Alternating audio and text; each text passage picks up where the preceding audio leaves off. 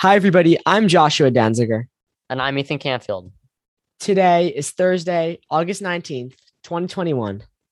And this is The Young Perspective, where we talk about America's biggest political and social dilemmas from the eyes of two high schoolers.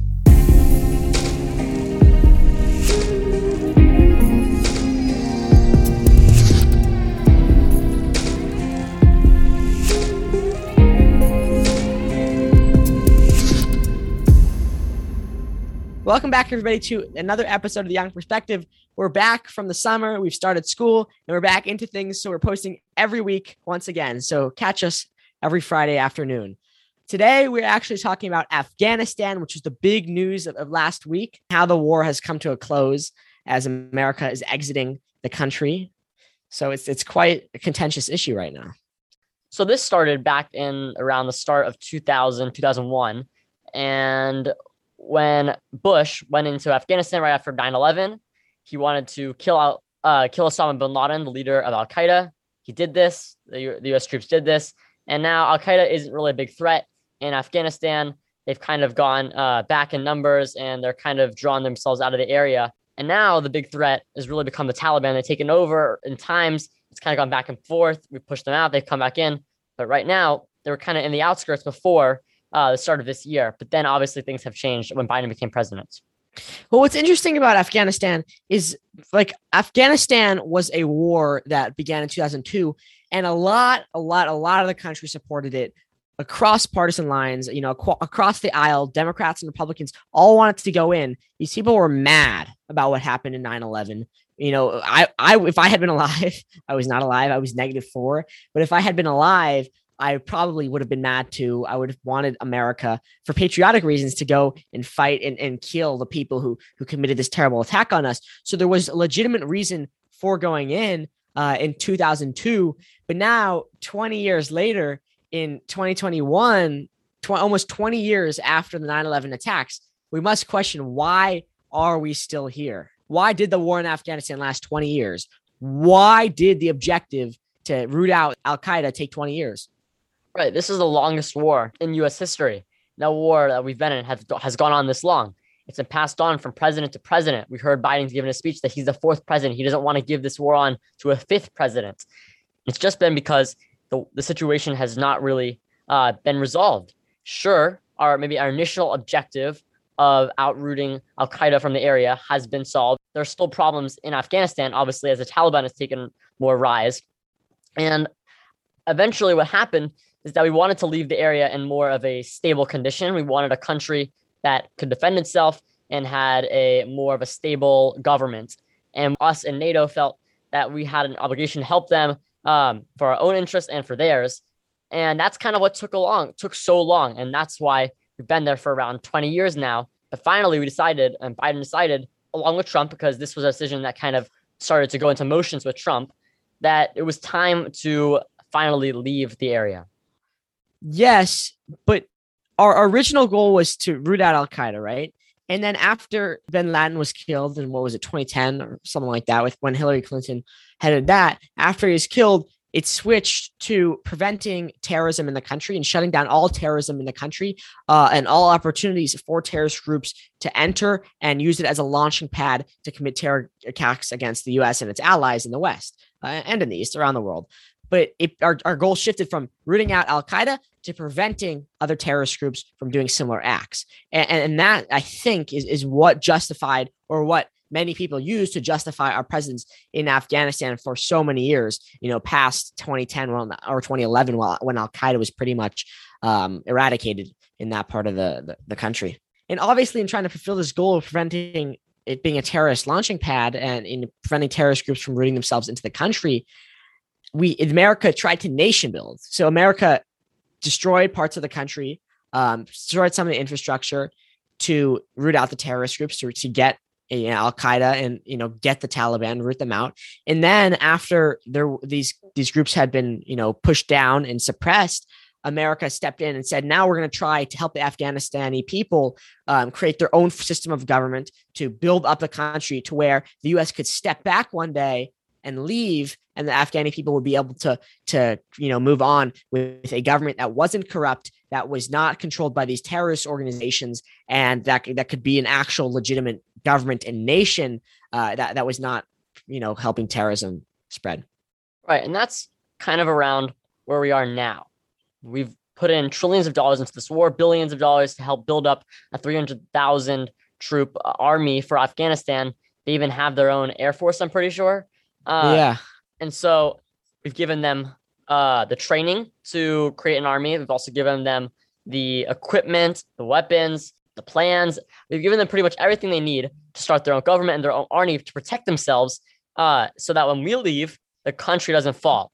Well, that's what we thought we were when Trump was leaving his presidency and he made an agreement with the Taliban and signed a contract with them that the US would back off and that uh, instead, that the, the Taliban would kind of stay away and that the Afghani um, army would be able to protect themselves.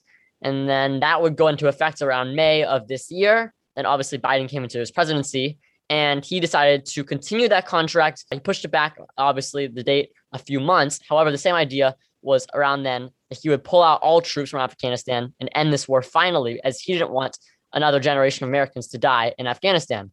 So that was the plan, right? They'd hand over power to the Afghani government that had they had been helping set up and putting all this money in, because eventually America has to step back and leave. You know, you got to let a country be a country uh, and govern themselves and be in control of their own destiny without American influence at you know at some point. So America vowed to step back, but they had an agreement with the Afghani army and the Afghani president that the, the Afghani government that they set up was going to be was going to stay, and the army would protect that government. The army would fight against the Taliban, but that's not what happened. As America slowly left in the past couple weeks, the Taliban moved further and started controlling more of the country as they took over more lands, more cities, Kandahar, um, all these big cities, Herat. They started moving eh, their troops in, and you know what was surprising to especially president biden um, because he didn't expect this and a lot of americans was that the afghani army which we put so many resources into we paid their salaries we set up the whole army they didn't put up any resistance barely any there was only a couple skirmishes they didn't put up barely any resistance to the spreading of the taliban they put down their arms and they let the Taliban into these cities. They let the Taliban spread through the country. Um, and, and, that is one of the reasons uh, one, if not the main reason why the Taliban was able to spread and, and take Kabul th- earlier this week so incredibly quickly. You know, America originally thought Kabul it would take months for them to take Kabul, if ever. You know, if the Afghani military had fallen, had failed, all the if the military wasn't able to to stop the Taliban, it would take months or a year or two years for the Taliban to take Kabul. But it took a week, and, and that is a failure on the Afghani government's part because they did not stand up. The army did not stand up to the Taliban. They put down their arms and they did not resist. And I think this comes down to the idea of who do we blame for this crisis? A lot of people are coming to say, well, it's Biden's fault. He should not have pulled out these troops from Afghanistan, or it's Trump's fault. He's the one who started this action, or it was a combination of all the US president's fault because they shouldn't have been in their first place. I actually think that no one's uh, in the US is really truly so far to blame. Obviously, some people made bad decisions, and there's a question of should we be there at this point in time uh, at all. But if we're looking at the present, one of the huge problems with what's happening is because the corruption that's happening in the government in Afghanistan and in the army there. If there wasn't so much corruption and so much lying about where the money's going, the funding, how many troops they actually have, where, where the salaries for the troops are going, and what the people are actually doing, then there would have been this crisis of them just laying down their arms. That's one idea for why this happened. But another idea is also that they have no will to fight. If you have no will to fight, you're never going to win a war. Even if you know you're outnumbering the Taliban uh, with 300,000 troops to the Taliban 75,000. Right, exactly. You have a very good shot uh, beating them, and you have very advanced uh, and you have a good advanced weapons, uh, and you're being supported in terms of tactics and everything by the U.S. military. You would think that you would have a very shot, good shot of beating them, but if you don't have the will to fight, then there's no real chance of you beating them. You have to actually want it and actually have you know the motivation to actually beat them. The Taliban has a great motivation to fight. They want to create uh, a world where sh- when Sharia rules. They want you know to take over uh, this area. They have a purpose versus this army doesn't really seem to have that purpose. So, Ethan, do you think we should have left Afghanistan? Do you think it was the right choice today? I think it is. when I was listening to Biden's speech, I agree with him.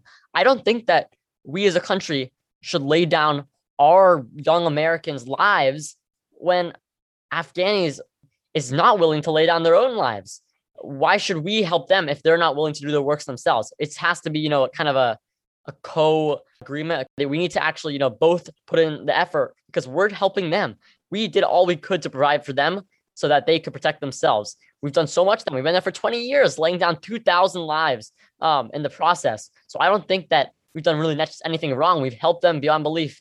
That's a good point. You know, we must ask ourselves, why should we put young American men and women, young American men and women who are risking their lives for our country and for our beliefs, why should we put their lives at risk when the own Afghanis, when the own army, when the own, the own their own government won't stand up for them? You know, why should our men die when their men won't even fight for their country? Uh, and and that's that's a great argument.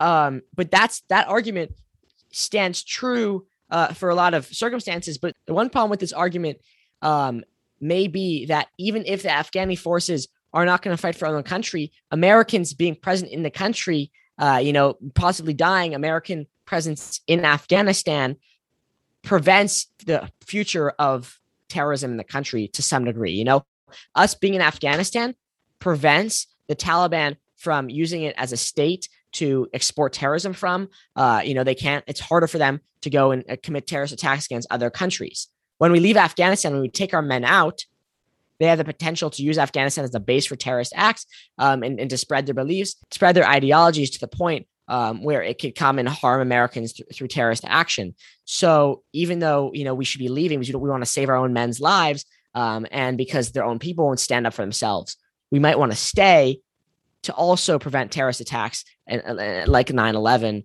um, and, and acts such as that. But the worst part of this whole situation is the civilians of Afghanistan. They're caught in the middle of this whole war and they've done nothing wrong. They're really just there. They have no real reason to be blamed for any of this. They weren't part of the, the Afghani army that laid down their arms. They're not Americans who are, you know, the Afghanistan are trying to attack.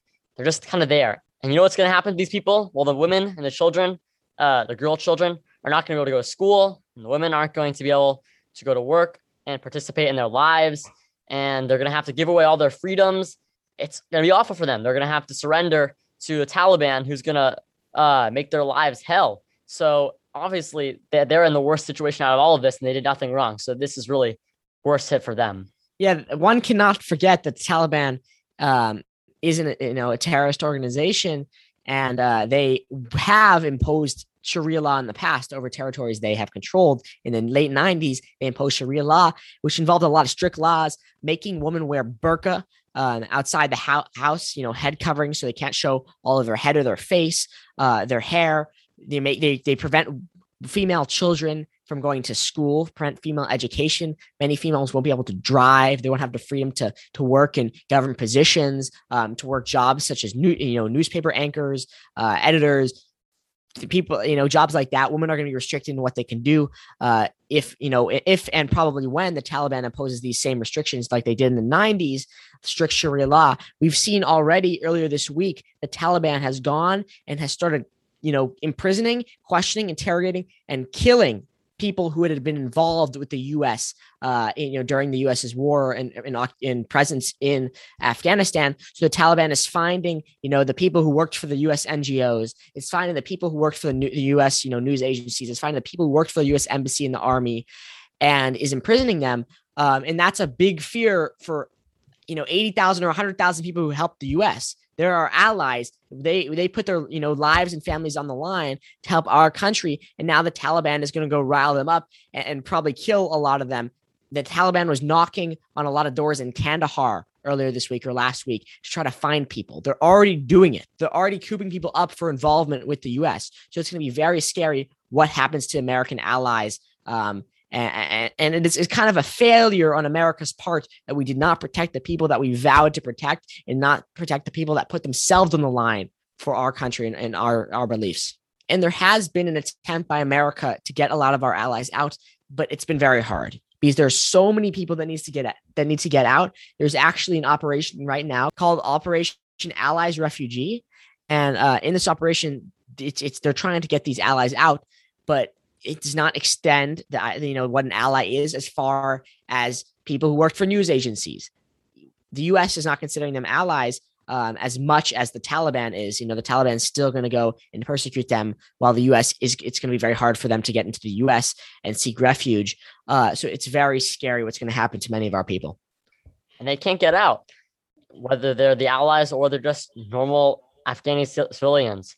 So the situation's awful there, and it really seems that whether it was the U.S.'s fault or the Afghani ar- uh, army's fault, the situation is just bad in itself. It doesn't really matter whose fault it was. It just matters what's happening now and the ramific- and the ramifications of what's going to come because of this. So we're only going to have to wait and see what's going to happen with Afghanistan and if it becomes a harbor for terrorist organizations, if Al Qaeda and, and, organizations like it resurface, if the Taliban imposes Sharia law and restricts hum- human rights of its women and children uh, and men. You know, if their freedoms are restricted, their liberties are taken away. We're going to have to wait and see if the Taliban is trying to achieve a global jihadist Islamic caliphate. Uh, these are only things you know to be seen in the future. Um, but until then, this is the Young Perspective.